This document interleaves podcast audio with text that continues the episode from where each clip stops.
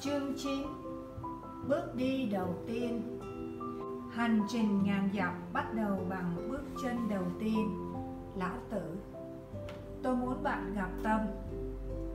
Tâm ngồi trong phòng khám với đôi mắt mơ hồ cụp xuống.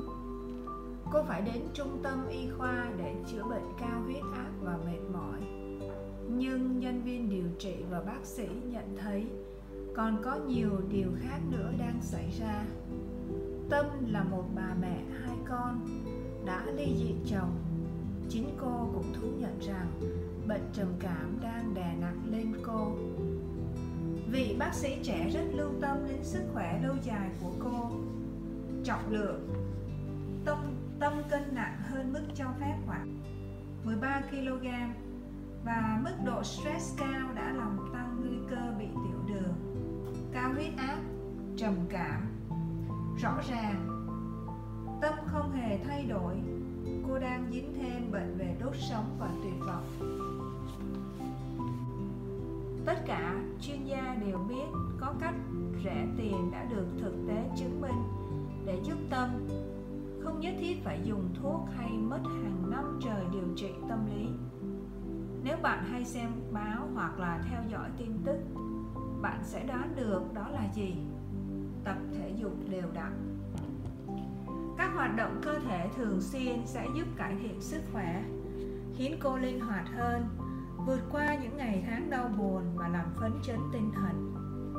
Nếu bạn có cơ hội tham gia các buổi hội thảo về chăm sóc sức khỏe hoặc đọc những khuyến cáo của bác bác sĩ, cho những căn bệnh này thì đều là tập thể dục, đi bộ, đạp xe, yoga và chọn một lối sống lành mạnh.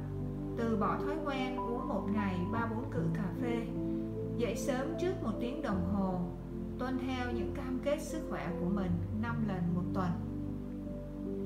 Nhưng khi nhìn thấy vầng quần đen dưới vành mắt của tâm, trái tim của vị bác sĩ quặn lại. Có lẽ là họ đã từng khuyên hàng trăm bệnh nhân tập thể dục, nhưng chỉ có vài người trong số họ thực hiện đều đặn.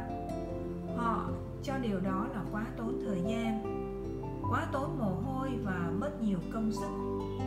Tôi biết hầu hết mọi người đều ngại phá bỏ những thói quen tiện lợi đã ăn sâu trong họ. Dù không phải tất cả họ đều ý thức như vậy, và tâm đã phải ở đây. Trước khi đó, thì cô đã liên tục phải làm những việc như là giữ trẻ, dọn dẹp nhà cửa và cho con ăn. Khoảng khắc thư giãn duy nhất của cô chỉ có nửa tiếng đồng hồ nằm trên chiếc ghế sofa vào buổi tối. Tôi có thể hiểu chuyện gì đã xảy ra.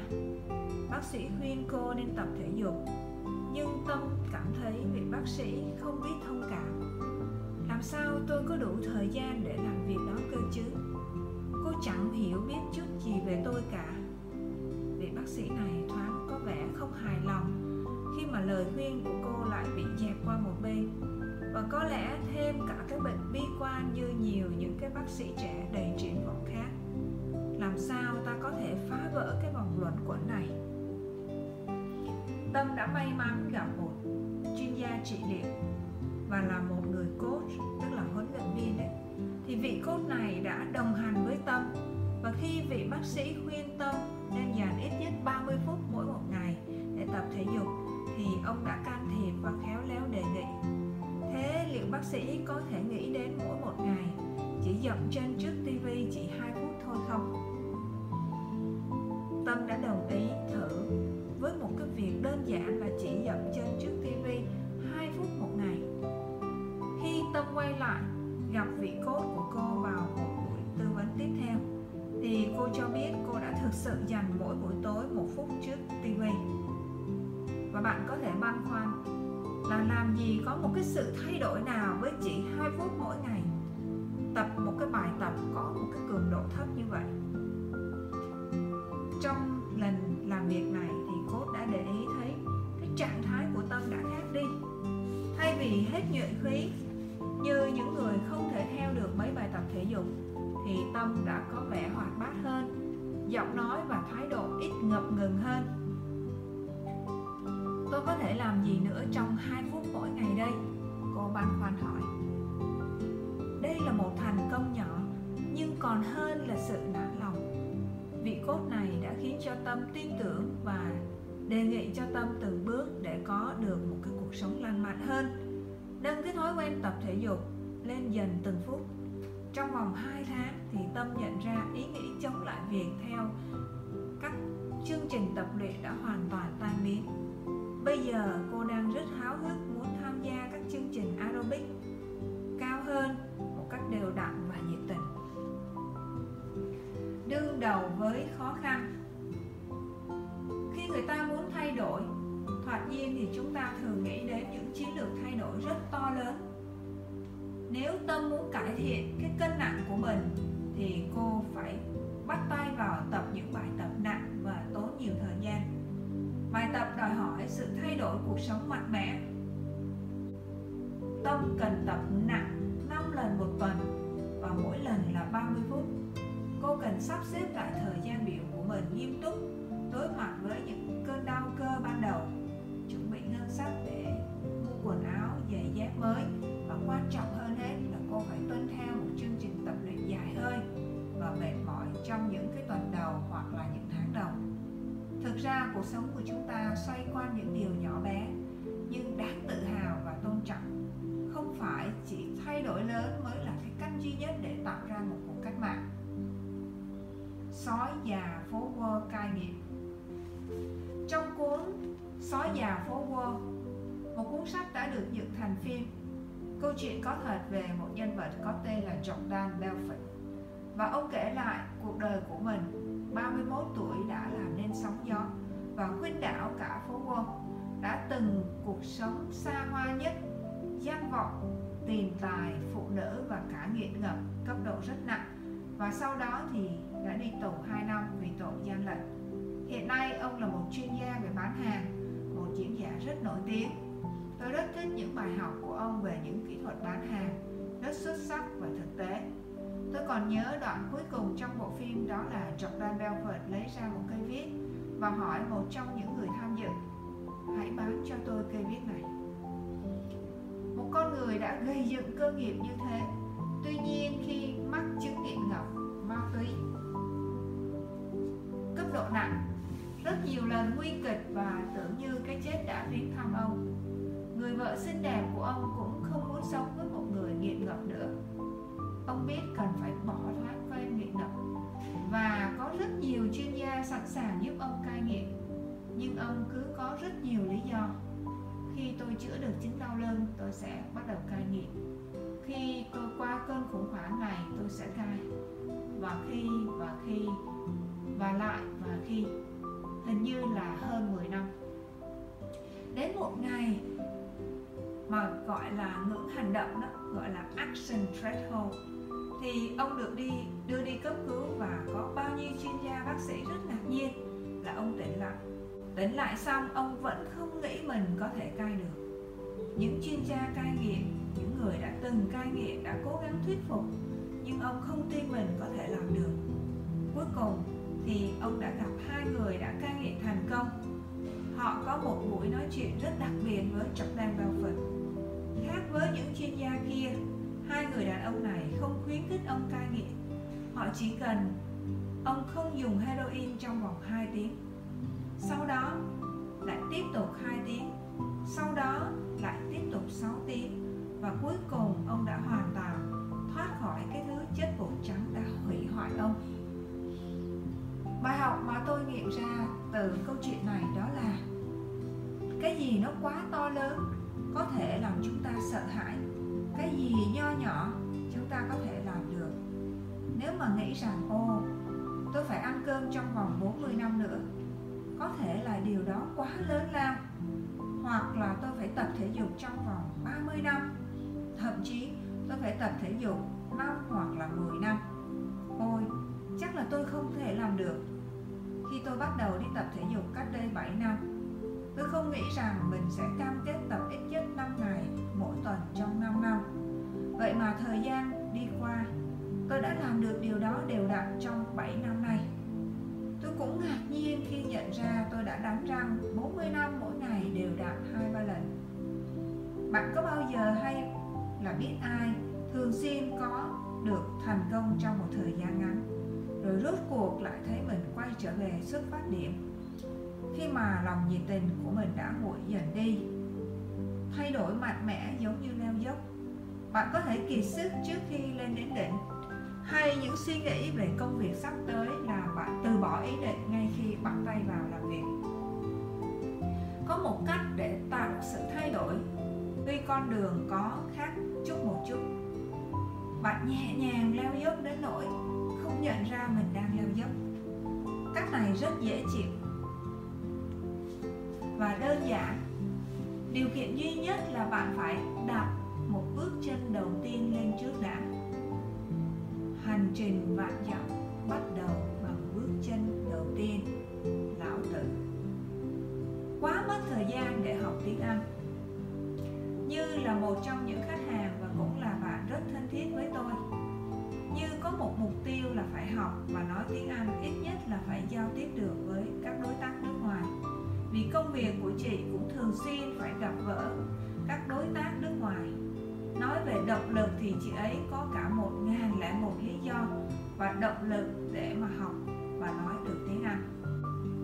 Thế nhưng chị ấy nghĩ rằng chị không thể học và nói tiếng Anh tốt được. Vì rằng chị ấy đã thử ít nhất 20 năm qua đủ các thể loại học, nào là học ở trường đại học, chứng chỉ B tiếng Anh chắc cũng ngồi mòn ghế các trung tâm Anh ngữ cả Sài Gòn và Hà Nội. Khi tôi khơi gợi và xử lý cho chị cái, cho chị cái niềm tin giới hạn, tôi không thể học và giao tiếp tiếng Anh, thì tôi nhận ra rằng chị đã tạo ra một hình ảnh cho việc học tiếng Anh quá lớn. Chị đã quá kỳ vọng vào khả năng của mình. Trong tâm trí của chị chị đã tập trung vào hình ảnh phải đến lớp 2-3 năm. Nào là phải học từ vựng, nào là phải làm bài tập, nào là nào là vân vân và vân vân. Thế là chỉ được vài bữa, chị đã nản chi thực ra, chỉ cần chị không nghĩ đến những điều quá xa xôi đó. Thay vào đó, chị như chỉ cần tập trung vào một tuần học hai, ba câu tiếng anh đơn giản. Mà thậm chí chỉ có thể bắt đầu bằng những từ rất đơn giản như trẻ em mới bắt đầu. Nghe có vẻ quá đơn giản đúng không? Sau khi chị học được hai ba câu đó, chị bắt đầu với cái vốn nho nhỏ ấy. Chị sẽ có được một cái niềm vui chiến thắng bên trong. Rất nhanh sau đó thì hành động nực cười biến thành cái thói quen vững chắc và cho chị một cái đà. Chúng ta thử ngẫm và xem, chúng ta đã học tiếng việt như thế nào? Bắt đầu là từ ba và mẹ vô cùng đơn giản đấy thôi. Cái phương pháp này nghe tưởng chừng chẳng có gì là phát minh vĩ đại, đúng không? Ấy vậy mà nó đã bị lãng quên khi ta lớn lên đấy nhé.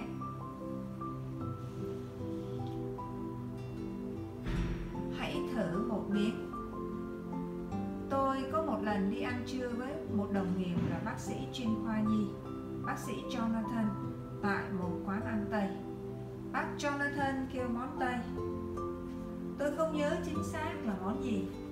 Bản thân mình là dân Việt Nam chính hiệu nông dân. Không biết ăn đồ Tây. Jonathan không chỉ là một bác sĩ nhi khoa xuất sắc, mà anh còn là một nhà tâm lý học đại tài nữa. Chắc tại ngày nào cũng phải giảng bài cho các bậc cha mẹ, làm sao giới thiệu món ăn cho bé.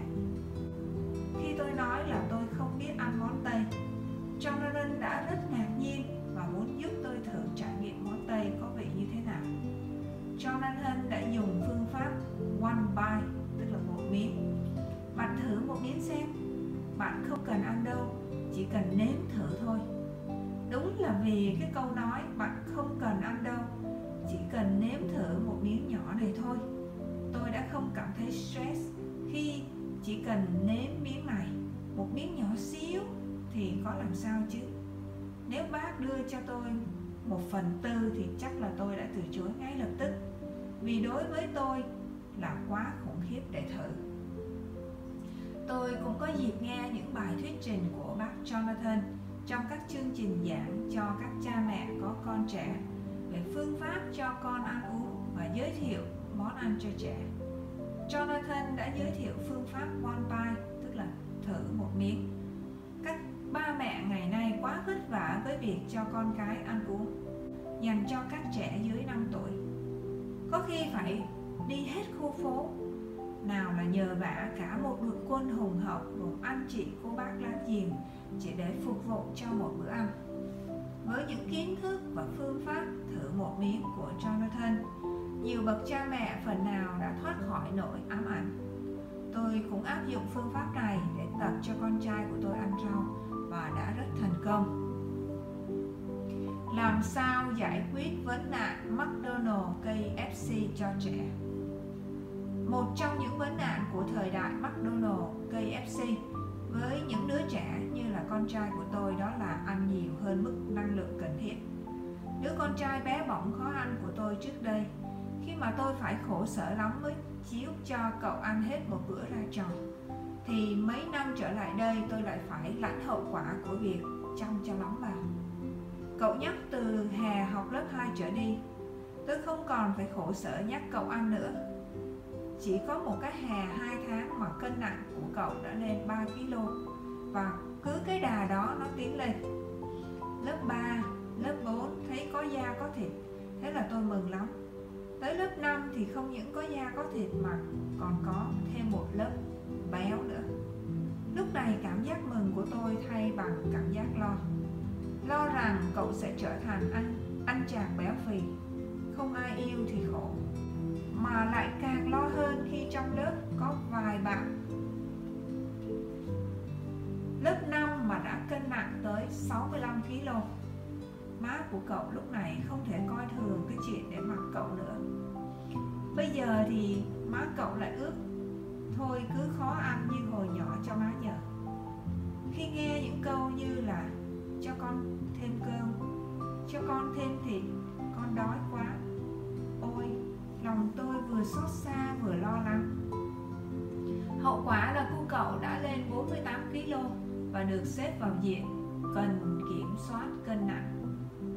Tôi bắt đầu thấy tình hình có vẻ căng hơn rồi đó má cậu cả đời chỉ có cân nặng 49-50 kg là hết. Nếu mà không giúp cho cậu thì sớm muộn gì cậu cũng sẽ trở thành một thiếu niên quá khổ. Rồi một thanh niên, một người lớn cũng béo phì thì mà thôi. Nghĩ vậy cho nên là má cậu đã quyết tâm lắm. Suy nghĩ và cùng thảo luận với cậu về việc cậu cần phải kiểm soát cân nặng và một hình mẫu cho một chàng thanh niên khỏe mạnh, đẹp trai. Mục tiêu là phải kiểm soát cân nặng cân nặng lý tưởng cho cô cậu chỉ là 45 kg mà thôi. Và vì má hiểu sức mạnh của những việc nhỏ, chứ không bắt cậu phải cắt cái rụt phần ăn xuống. Chiến lược đầu tiên đó là cắt bỏ đồ uống ngọt. Sau khi đã đạt được bước 1 thì chuyển qua chiến lược thứ hai, đó là cắt bớt đồ ăn vặt. Chiến lược thứ ba là ăn ít cơm lại vào buổi tối, chỉ bớt một chút thôi thay vì ăn thêm như mọi lần, thì lần này sẽ không ăn thêm nữa. Chiến lược thứ tư, đó là viết thư lên trường cắt phần ăn xế buổi chiều. Chiến lược thứ năm là chỉ ăn một chén cơm vào buổi tối. Và quan trọng là khi bàn với nhau, chỉ nói là tất cả việc này là tạm thời, chỉ trong một tuần mà thôi. Rồi sau đó gia hạn thêm một tuần. Mà khi cậu đã quen với các bao tử, thì chuyện cậu chấp nhận trở nên dễ dàng hơn. Và ngày hôm nay sau 3 tháng thực hành với những chiến lược trên, thì chàng trai đã trở lại thon gọn và đẹp trai trở lại. Tháng rồi nhà trường cân thì cậu đã giảm được 2 kg từ đó chúng tôi đã thấy có hy vọng vào cân nặng của cậu nhóc biết bao giờ tôi mới được như họ? Tôi còn nhớ khi tôi mới bước chân đi làm là năm 1997 khi đó, công ty tôi toàn là những anh giám đốc dự án, tuổi trung bình đều trên 30 và rất nhiều kinh nghiệm, từ việc ăn nói cho đến kiến thức xã hội, giao tiếp, kiến thức chuyên môn. Công việc của các anh là bán và quản lý những dự án giá trị vài trăm ngàn đô la tới vài triệu đô la toàn là gặp những người mà tôi gọi là tai to mặt lớn. Nói thiệt là lúc đó tôi nhìn họ như thánh vậy đó. Tôi nghĩ mình là đứa trẻ còn vương mùi sữa mẹ đang làm việc trong một tổ chức toàn người lớn. Trong lòng nghĩ không biết lúc nào mình mới có thể được như mấy anh. Không biết lúc nào mình mới có thể nói chuyện cuốn hút và am hiểu như mấy anh. Không biết lúc nào mình mới được trình độ hay là level như họ nói thiệt là những suy nghĩ đó ám ảnh tôi trong năm đầu tiên tôi đi làm. Mà tôi cứ suy nghĩ và bắt đầu xuất hiện cảm giác nản trong tâm trí của tôi. Còn lâu lắm tuyết ơi, mày con nít lắm. Mày còn chưa biết bắt đầu từ đâu. Mày đâu phải dân thành phố. Mày đâu có bằng kỹ sư. Mày đâu có học kinh tế. Mày cũng chưa bao giờ tiếp xúc làm việc gì lớn. Mày chỉ là đứa ngồi đám máy cho mấy anh mày chỉ làm mấy công việc tầm thường. Photo, copy, đám máy gửi fax. Đời mày chắc còn khuya mới với tới. Càng nghĩ thì tôi lại càng cảm thấy nhục chí anh hùng. Thật may mắn vì thời điểm đó tôi có một người bạn đồng hành. Học tập learning partner. Hai chúng tôi ngày nào cũng nói chuyện về học hành và làm sao để phát triển kiến thức của mình một may mắn nữa đó là sếp tôi là người cực kỳ truyền cảm hứng. Ông là người không ngừng học hỏi và đánh giá rất cao những đứa ham học. Thế là lâu lâu lên phòng của sếp mượn mấy cuốn sách của ông về đọc. Đọc lấy đọc để, đọc như thể là ngày mai không còn sách để đọc. Lâu lâu mà sếp mua sách tặng ai, sợ không có cơ hội đọc, liền xin mượn đi sao một bản cho mình bây giờ nhìn lại, tôi rất biết ơn người sếp đầu tiên của tôi. Nhờ ông mà tôi đã hình thành một thói quen ngày nào cũng cố gắng đọc ít là vài ba trang sách. Trung bình là 30 phút, chủ yếu là sách về bán hàng, đàm phán, kinh doanh. Vì khi đó, muốn đọc sách thì chỉ có lên mượn sách của sếp. Mà sách của sếp toàn là sách về bán hàng, sách về kinh doanh. Nghĩ lại, thấy lúc đó mình đúng là non tự tạo những cái áp lực cho mình. Thực ra, quá trình lớn lên là một quá trình tự nhiên, không quá đáng sợ. Chỉ cần không suy nghĩ quá nhiều, không suy nghĩ quá lớn mà tập trung vào những việc nhỏ hàng ngày. Khi mình bắt đầu nhìn xa về tương lai với bất kỳ, với bất kỳ nhiệm vụ hoặc là kế hoạch mà mình nghĩ gần như không thể làm được, và vì thế mình đã chọn cách thu hẹp mình lại mình cảm thấy tồi tệ và suy nghĩ tiêu cực. Hãy thay đổi sự tập trung vào ngày hôm nay và thời điểm hiện tại, vì đó là một trong những lý do mà kế hoạch được thực hiện tốt nhất trong tương lai. Sau đó, mình chỉ cần tập trung vào việc thực hiện bước đầu tiên của ngày hôm nay. Đó là tất cả những gì mình cần phải làm. Bằng việc thực hiện bước đầu mình sẽ nhận ra được sự thay đổi trạng thái tinh thần của chính mình với tâm lý tích cực như là, hey, tôi đã thực hiện được điều này thật tuyệt. Mình hãy đặt bản thân trong một trạng thái mà mình cảm thấy thoải mái, tinh thần tích cực và cởi mở nhất.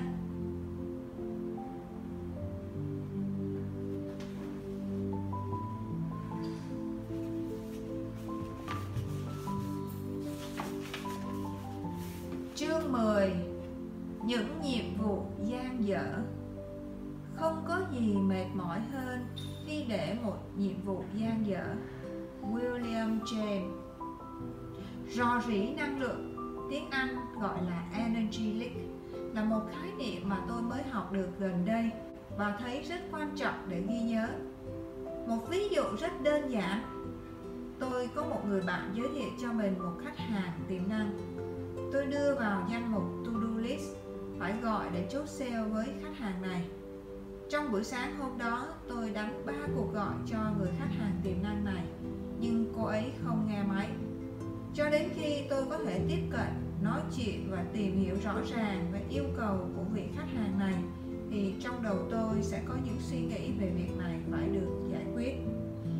Một phần năng lượng của tôi đã bị chi phối khi phải để tâm tới việc chưa được hoàn thành này đó là một dạng rò rỉ năng lượng thường thường thì sáng ra, tôi luôn viết xuống danh sách những việc cần phải làm trong ngày. Việc nào mới xuất hiện thì cũng được cập nhật vào to-do list liền. Mặc dù danh sách có dài, nhưng mình có cảm giác làm chủ được công việc và không quá hoảng loạn. Ngày đó cứ thế mà thẳng tiến, từng việc một được hoàn thành. Cuối ngày thì mình lại có cảm giác mãn nguyện và hài lòng. Ngày nào mà không kịp viết xuống thì cứ y như rằng những công việc cần phải hoàn thành cứ lẫn vỡn trong đầu. Cả ngày hôm đó tôi có cảm giác đầu óc nặng nề, mình cứ loay hoay, quay như trong trong rất bận rộn nhưng kém hiệu quả. Việc viết xuống đã giúp cho trí não của mình hình dung rõ ràng về thời gian và kiểm soát được công việc. Còn một dạng do rỉ năng lượng lớn hơn, những công việc, những dự án gian dở chưa được hoàn thành, thường đánh cắp chúng ta cũng không ít năng lượng đặc biệt là những việc lớn mà mình muốn làm trong đời.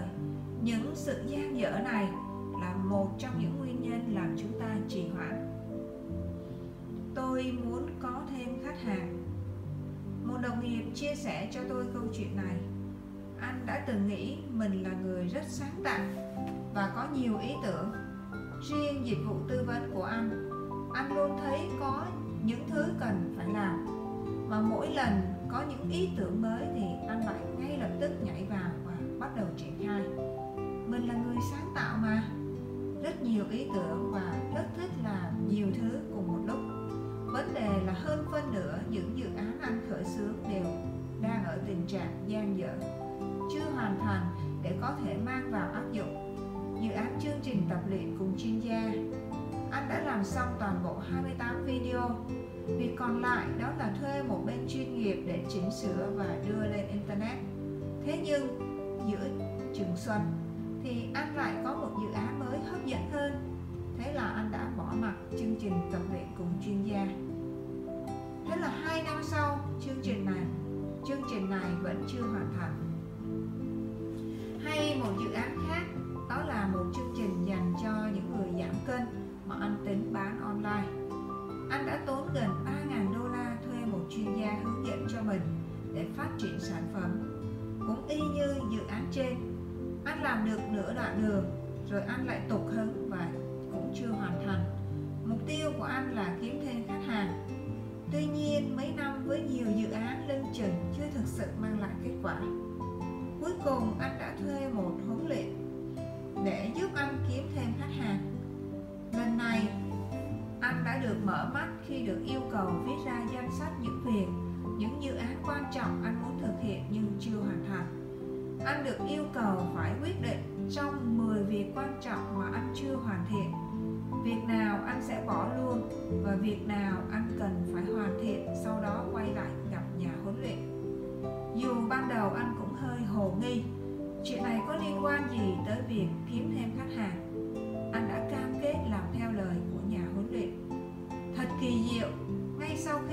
hoàn thành những dự án gian dở. Nhiều khách hàng ở đâu tự nhiên tìm đến với anh, và công việc của anh trở nên thuận lợi hơn rất nhiều. Tại sao anh lại có thêm khách hàng sau khi hoàn thành những việc gian dở? Thực ra, mọi thứ chưa được hoàn thành trong cuộc sống vẫn được lưu trữ sâu trong tiềm thức của chúng ta và lấy đi không ít năng lượng. Nó đã ngăn cản anh bạn của tôi có thêm khách hàng. Nó làm cạn kiệt năng suất trí tưởng tượng và sự sống còn quan trọng. Khi mình dọn sạch những thứ ngổn ngang đó, chúng ta sẽ có chỗ trống và năng lượng để thực hiện những việc quan trọng khác. Mình là siêu nhân chăng? Nói về cái khoản những việc dở dang, thì danh sách của tôi cũng không ít đâu. Khi tôi còn trẻ, tôi đã từng bỏ ra 2 năm để học đánh đờn. Sau đó thì là bỏ ngang. Trong khi đó, những đứa bạn học chung tụi nó đã cố gắng học thêm một thời gian ngắn, chưa tới một năm. Và bây giờ đứa nào cũng đánh đàn ngon lành cho nhà thờ hay là các bữa tiệc. Còn tôi thì ngồi nhìn tụi nó biểu diễn. Ấm ức lắm. Còn nữa, bật mí là tôi cũng đã từng đầu tư hơn 3 năm học tiếng Hoa. 3 năm học tiếng Pháp, một năm học tiếng Nhật. Bây giờ ngoài tiếng Việt và tiếng Anh thì mấy thứ tiếng còn lại coi như là trả hết cho thầy chỗ này đúng là hơi xấu hổ. Sau này đi làm cũng có lúc nghe theo những lời dụ dỗ của người này người kia, tham gia nhiều thứ. Cứ tưởng mình là siêu nhân, sức mình là vô hạn. Một lúc có thể làm nhiều việc, lúc đầu mình thấy mình quan trọng, mình giỏi giang, sau đó cũng sáng mắt ra, chẳng việc nào ra việc nào. Nói chung tôi cũng rút ra được nhiều bài học quý giá cho bản thân bây giờ khi nhìn lại, những hậu quả của việc thiếu kiên định, thiếu tập trung, mình luôn tự kiểm để có những chọn lựa sáng suốt hơn. Nhất nghệ tinh, nhất thân vinh may mắn là những năm đầu tiên của cuộc đời đi làm, tôi đã gặp được người sếp và bây giờ ông vẫn là người thầy của tôi. Ông là người sống với kim chỉ nam chỉ cần tập trung vào làm tốt công việc của mình. Chỉ cần làm thật tốt một việc, thay vì làm nhiều thứ và mất tập trung. Thời tôi còn làm việc cho ông, cũng có nhiều doanh nhân khác đến dụ dỗ. Ông nhảy qua đầu tư những lĩnh vực khác. Ông luôn khéo léo nói với họ rằng, sức của ông có hạn và ông chỉ muốn tập trung vào lĩnh vực mà ông hiểu biết. Ông là một người thành công và một lần gần đây thì tôi nhận được một tin nhắn của ông. Chính xác câu này, tôi luôn cố gắng tập trung vào mục tiêu tối hậu của cuộc đời tôi. Không thì chúng ta dễ dàng bị lạc lối. Rất nhiều người thực sự không biết mình muốn gì trong đời. Hay cách đây vài năm, có lần ông đã cho tôi xem hộp thư email của mình. Trong đó hộp thư đến, tức là inbox, và hộp thư gửi đi, send item của ông hầu như trống hoặc chỉ có vài email. Tất cả những email đến cần được giải quyết, ông hành động ngay lập tức và làm sạch hộp thư đến. Hay hộp thư gửi ra của mình. Lúc đó tôi cũng chẳng hiểu mấy tại sao lại thế. Sau này mới biết đó là cách ông giải quyết công việc. Ông hành động và đóng lại những việc đã xong. Ông bà ta có câu, nhất nghệ tinh, nhất thân vinh là vậy cuối cùng tôi cũng đọc hết cuốn sách. Trước đây tôi cũng có cái tật đọc một lần mấy cuốn sách. Trong phòng của tôi nhìn đâu cũng thấy sách, ít nhất là vài ba cuốn đang đọc. Giữa chừng. Đọc sách mà tùy theo hướng và thời tiết. Nói chung tôi cũng chẳng thấy có điều gì xấu với thói quen này. Chỉ là phòng ốc hơi bừa bộn, không đẹp mắt một chút. Lâu lâu dọn dẹp và thống kê lại mới phát hiện ra có nhiều cuốn đọc chưa xong và bỏ luôn. Từ ngày học được khái niệm phải tập trung năng lượng và hoàn thành những việc gian dở. Tôi đã cố gắng hoàn thành những cuốn sách đang đọc. Một trong những cuốn sách gần đây tôi đọc đó là Marketing 4.0 hay cuốn nền tảng chung. Tôi đã cố gắng hoàn thành 100% mặc dù có đoạn chẳng mấy hứng thú, cảm giác tuyệt vời hơn rất nhiều sao mãi mà tôi chưa kiếm được một nửa còn lại của mình? Chúng ta sẽ không lấy làm ngạc nhiên. Khi một khi một người miệng thì nói là họ đang rất nghiêm túc. Tìm kiếm một mối quan hệ mới nhưng vẫn chưa dứt khoát kết thúc với mối quan hệ cũ của họ. Một số khách hàng của tôi lâu lâu cũng tâm sự về áp lực tìm mãi chưa ra được một nửa còn lại của mình. Khi có cơ hội tìm hiểu sâu hơn không hiếm trong số đó đang vướng vào tình trạng mà người bình dân mình hay gọi là dở dở ương ương. Hầu hết các bạn vẫn còn đang vương vấn với những mối quan hệ trong quá khứ. Các bạn chưa có can đảm để dứt khoát hoàn toàn. Cái chiến lược phải tìm được người mới rồi mới bỏ người cũ. Coi bộ không hiệu quả, vì tiềm thức của chúng ta không hoạt động như kiểu đó. Lúc này, năng lượng của chúng ta đang bị chi phối bởi mối quan hệ chưa được giải quyết thế nên chúng ta sẽ không có chỗ trống cho một mối quan hệ mới. Thường thì những chuyên gia tâm lý sẽ chỉ ra sự bất cập này cho khách hàng để họ có những lựa chọn tích cực hơn. Phần lớn những căng thẳng mà mọi người cảm thấy không phải có quá nhiều việc phải làm, mà là nó xuất phát từ việc không hoàn thành những việc những việc khi mới bắt đầu. David Allen.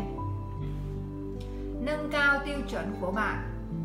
Chương 11 Nếu bạn muốn thay đổi cuộc đời bạn Bạn phải nâng cao tiêu chuẩn của bạn Tony Robbins Trong một cuốn sách nổi tiếng có nhan đề Dốc hết trái tim Pour your heart into it Howard Schultz CEO của Starbucks đã nói tới cuộc sống vất vả lúc tuổi thơ của ông. Đối với ông, xuất thân hèn kém có thể khơi dậy trong bạn cả nghị lực lẫn tình yêu.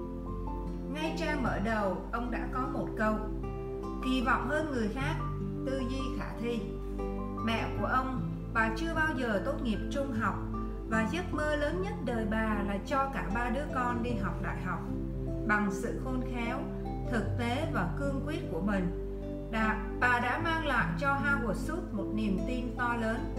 Hết lần này đến lần khác, bà đặt tấm gương của những con người thành công trước mắt ông chỉ cho ông thấy những người đã tạo nên một điều gì đó lớn lao trong cuộc sống và khăng khăng rằng ông cũng có thể đạt được bất cứ thứ gì ông muốn. Nếu ông dành cả trái tim mình cho nó, bà khuyến khích ông thử thách bản thân bằng cách tự đặt mình vào những tình huống khó khăn để ông có thể học được cách vượt qua trở ngại. Ông không biết bằng cách nào mà bà có thể có được cái sự thông thái đó vì đó không phải là những nguyên tắc sống của bà, nhưng bà đã buộc ông phải thành công. Trong suốt quãng đời thơ ấu, Howard Schultz chưa bao giờ mơ có ngày mình sẽ làm kinh doanh. Người doanh nhân duy nhất mà ông biết là người chú, Bill Faber. Chú có một nhà máy giấy nhỏ ở Bron ông không biết chắc rốt cuộc rồi mình sẽ làm công việc gì, nhưng ông biết mình phải thoát khỏi sự vất vả mà bố mẹ ông phải chịu đựng hàng ngày tôi phải thoát khỏi khu quy hoạch, thoát khỏi Brooklyn. Tôi tin rằng mẹ của ông đã có một tiêu chuẩn cao hơn cho con cái của mình. Con của bà phải học đại học và phải thành công. Bản thân hoa Hồ Sút đã quyết định ông phải thoát khỏi sự vất vả mà bố mẹ ông chịu đựng hàng ngày. Tôi không nghi ngờ gì, chính những quyết định và những đòi hỏi cao hơn này đã giúp ông đạt được thành công sau này. Chất lượng cuộc sống của chúng ta là sự phản ánh các tiêu chuẩn của chúng ta. Thầy tôi luôn nói, nếu bạn muốn thay đổi cuộc đời, bạn phải nâng cao tiêu chuẩn của mình. Tôi đã chứng kiến trong công việc và trong cuộc sống hàng ngày. Nhiều người đã đạt được nhiều thứ hơn khi họ nghiêm túc với ý định nâng tầm cuộc sống của mình. Việc có những tiêu chuẩn cao hơn cũng giúp cho họ có thêm động lực để vượt qua sức ì của bản thân và hành động nhiều hơn tăng doanh số gấp đôi nhờ biết đòi hỏi nhiều hơn. Trong gần 2 năm làm việc tại trung tâm, Philip luôn muốn tăng doanh số bán hàng từ 20.000 đô la doanh thu một tháng lên 40.000 đô. Trung tâm Anh ngữ của anh rất có uy tín và được khách hàng tin cậy. Nhu cầu của thị trường rất cao, anh thấy cơ hội trong tầm tay và điều đó cũng giúp anh tăng thu nhập của mình ít nhất là gấp đôi. Nhiều đồng nghiệp ở những trung tâm khác có người doanh số gấp 3 doanh số của anh.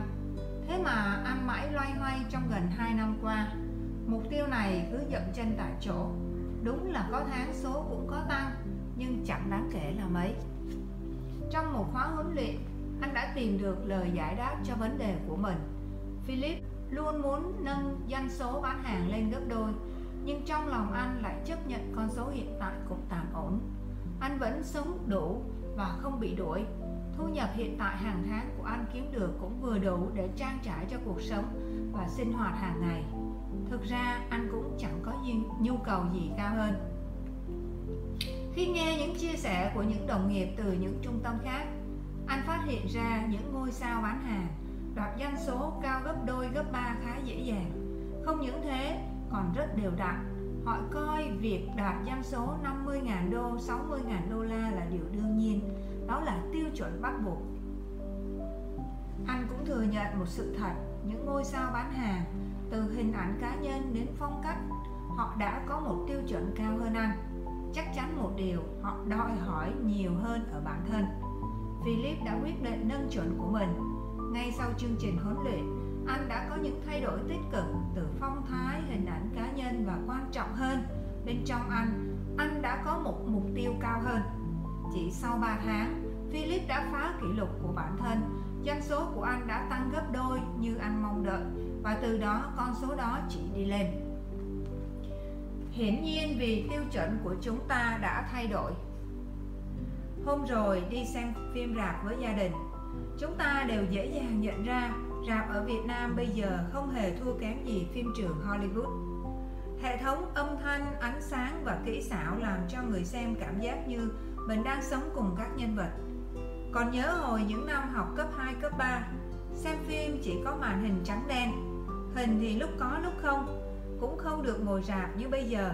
Ngày đó ai cũng ngồi bệt dưới đất trên một sân vải lớn và ngóng cổ lên nhìn cái màn hình xa xa còn tivi thì cả xóm chung nhau một cái màn hình trắng đen nhỏ xíu, đang coi giữa chừng mất sóng. Bà con lại ra lay lay cái anten để nhận lại tín hiệu và coi tiếp. Vậy mà ai cũng vui, tươi cười và chẳng có gì để phàn nàn. Cảm giác sung sướng tưởng chừng không hề thua kém gì phim rạp thời bây giờ.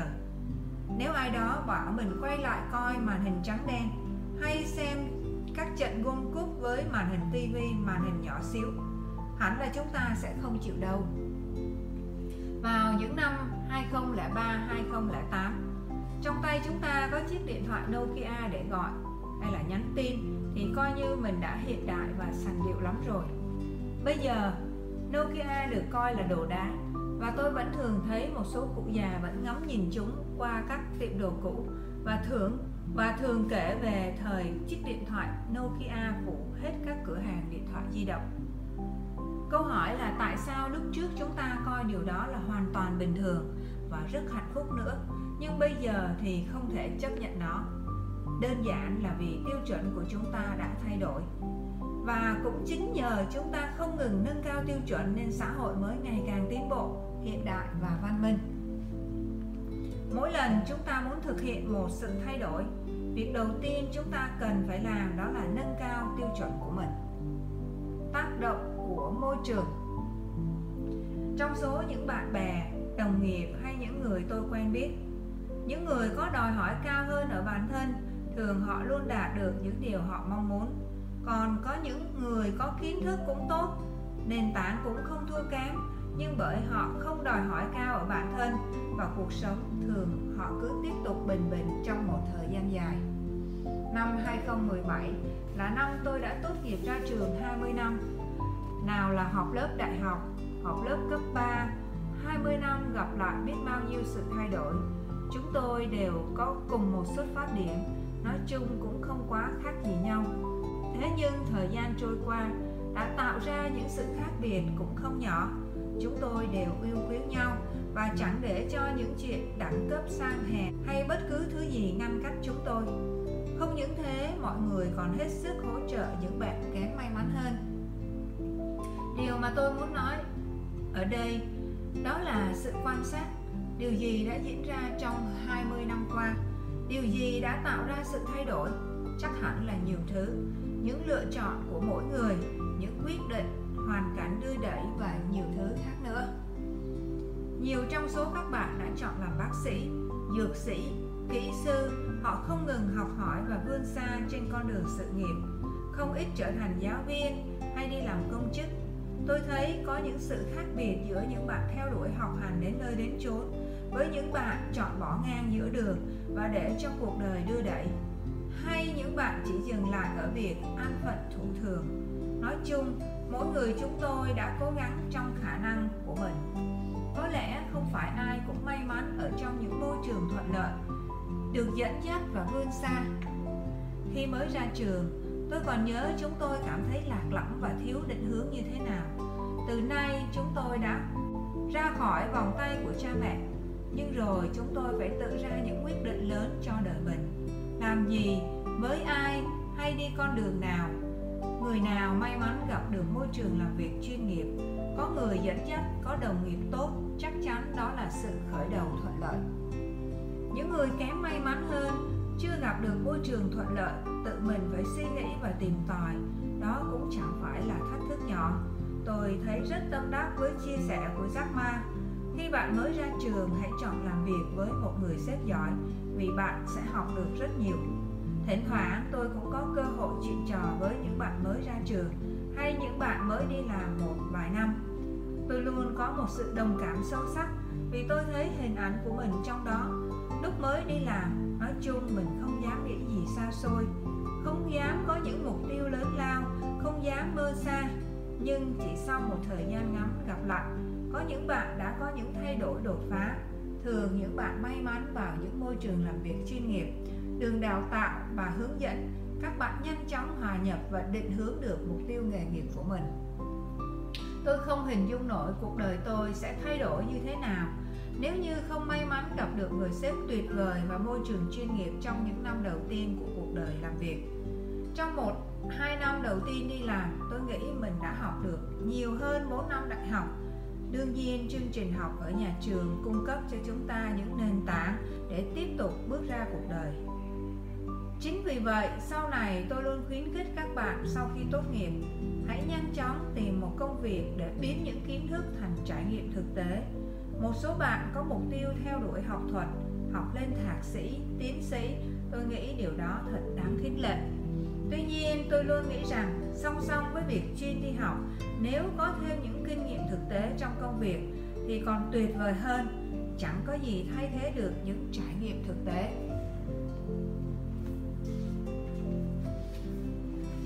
Mình đã có thể làm được nhiều hơn thế. Gần đây trong lớp nhà thực hành lập trình ngôn ngữ tư duy nâng cao Master Practitioner, chị Thanh, một trong 15 học viên, ngày cuối cùng đã thốt lên rằng qua lớp học này mình mới thấy thực ra là mình hoàn toàn có thể làm được nhiều điều lớn hơn. Chị Thanh đã không dám nghĩ mình có thể trở thành nhà huấn luyện. Chị tham gia khóa học này chẳng qua vì nể bạn và hơi bị ép buộc.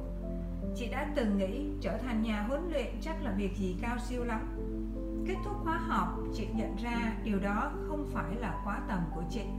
Chị hoàn toàn có thể làm được nhiều điều hơn những gì mình nghĩ. Chị đã có một niềm tin khác về khả năng của mình. Trước khi đến với khóa học này, tiêu chuẩn của chị Thanh là đi làm có thu nhập đều đặn, về nhà chăm lo cho gia đình. Chị không nghĩ đến làm những điều to lớn hơn. Khi kết thúc 8 ngày học, tiêu chuẩn của chị đã thay đổi. Chị sẽ làm được chị sẽ làm được nhiều hơn chị sẽ trở thành một nhà huấn luyện. Chị có thể lãnh nhiều trách nhiệm hơn trong công việc. Chị có thể trở thành một nhà quản lý. Chị có thể trở nên xinh đẹp hơn và hấp dẫn hơn. Quan trọng hơn, chị cảm thấy mình được lớn lên. Khách sạn 5 sao, điều đó có thể chăng? Một trong những quyết định tôi đã thực hiện để nâng chuẩn, đó là tất cả các lớp học của chúng tôi sẽ được tổ chức ở những khách sạn trong khu trung tâm. Nhớ khi chúng tôi tổ chức lớp học đầu tiên, nói chung chúng tôi chẳng có kế hoạch gì. Lúc đó chúng tôi chỉ đơn giản thực hiện một sứ mệnh là mở lớp. Chúng tôi được yêu cầu phải mở lớp đầu tiên trong vòng 3 tháng sau khi tốt nghiệp. Bây giờ thì phải cảm ơn thầy vì cái tiêu chuẩn này. Lớp học đầu tiên chúng tôi chỉ nghĩ là kiếm cái phòng nào cũng được miễn là có bàn có ghế. Chi phí rất thấp nhất. Với lại chúng tôi chỉ thu một mức phí tượng trưng mục tiêu là mở lớp để được dạy. Trong đầu tôi chứ cũng chưa dám nghĩ đến mình sẽ tổ chức lớp ở khách sạn hay một nơi chuyên nghiệp. Thế mà chỉ xong, chỉ 6 tháng sau, tất cả các lớp của chúng tôi đều được tổ chức ở những khách sạn trung tâm quận 1 hai khóa Mega Living đầu năm 2018 đã được tổ chức ở khách sạn Sheraton 5 sao và khách sạn Novotel 4 sao, bao gồm buffet trưa. Ngày mà chúng tôi quyết định những khóa học, những khóa huấn luyện của mình phải được tổ chức tại những khách sạn có sao. Chúng tôi đã có một cột mốc mới. Mặc dù trong lòng run lắm, vì không biết mình có chiêu sinh được không, mình lấy đâu ra kinh phí để đặt cọc cho khách sạn. Lỡ không đủ học viên thì làm sao và còn nhiều thứ khác. Vì bạn biết đấy, đặt khách sạn thì phải chắc chắn. Trong trường hợp hủy thì mình sẽ mất một khoản phí cũng đáng kể đó cũng là một áp lực dành cho chúng tôi.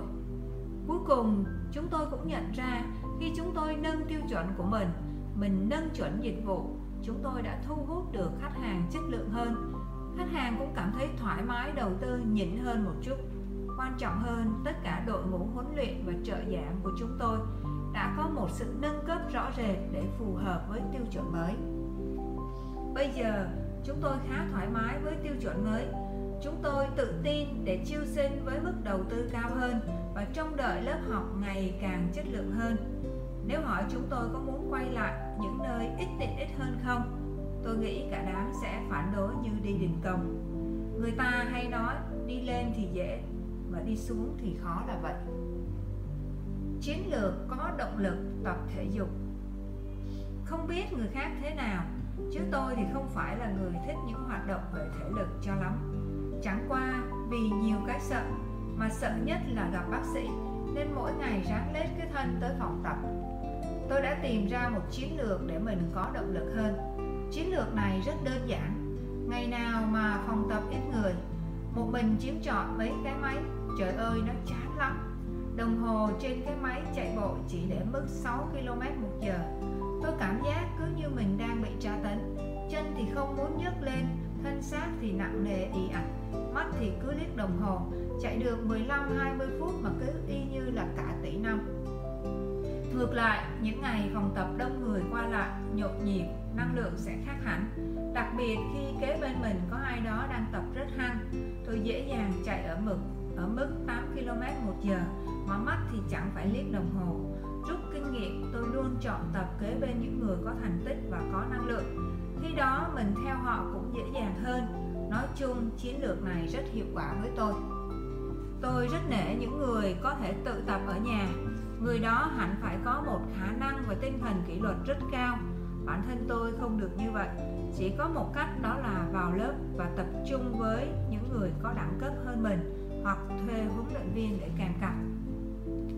Chọn sống bên cạnh những người thông minh. Tác giả và diễn giả nổi tiếng Jim Rohn từng phát biểu bạn là trung bình cộng của 5 người, bạn dành nhiều thời gian bên cạnh nhất. Hay nói cách khác, chúng ta sẽ có xu hướng trở nên giống với những người mà chúng ta gắn bó thân thiết, kể về, kể cả về mặt cảm xúc lẫn tinh thần. Đó chính là một tin tốt. Bởi nếu cần, chúng ta có thể chọn sống bên cạnh những người thông minh, tích cực và lạc quan. Ảnh hưởng của họ theo thời gian sẽ hoạt động như một sức tăng lực tự nhiên cho mục tiêu tham vọng và hạnh phúc của chúng ta. Tuy nhiên, không có nghĩa là phải loại bỏ những người tiêu cực ra khỏi cuộc sống. Thay vào đó, hãy cố gắng tập trung, dành nhiều thời gian hơn với bạn bè, đồng nghiệp và các thành viên gia đình, những người luôn ủng hộ và giúp chúng ta trở nên mạnh mẽ.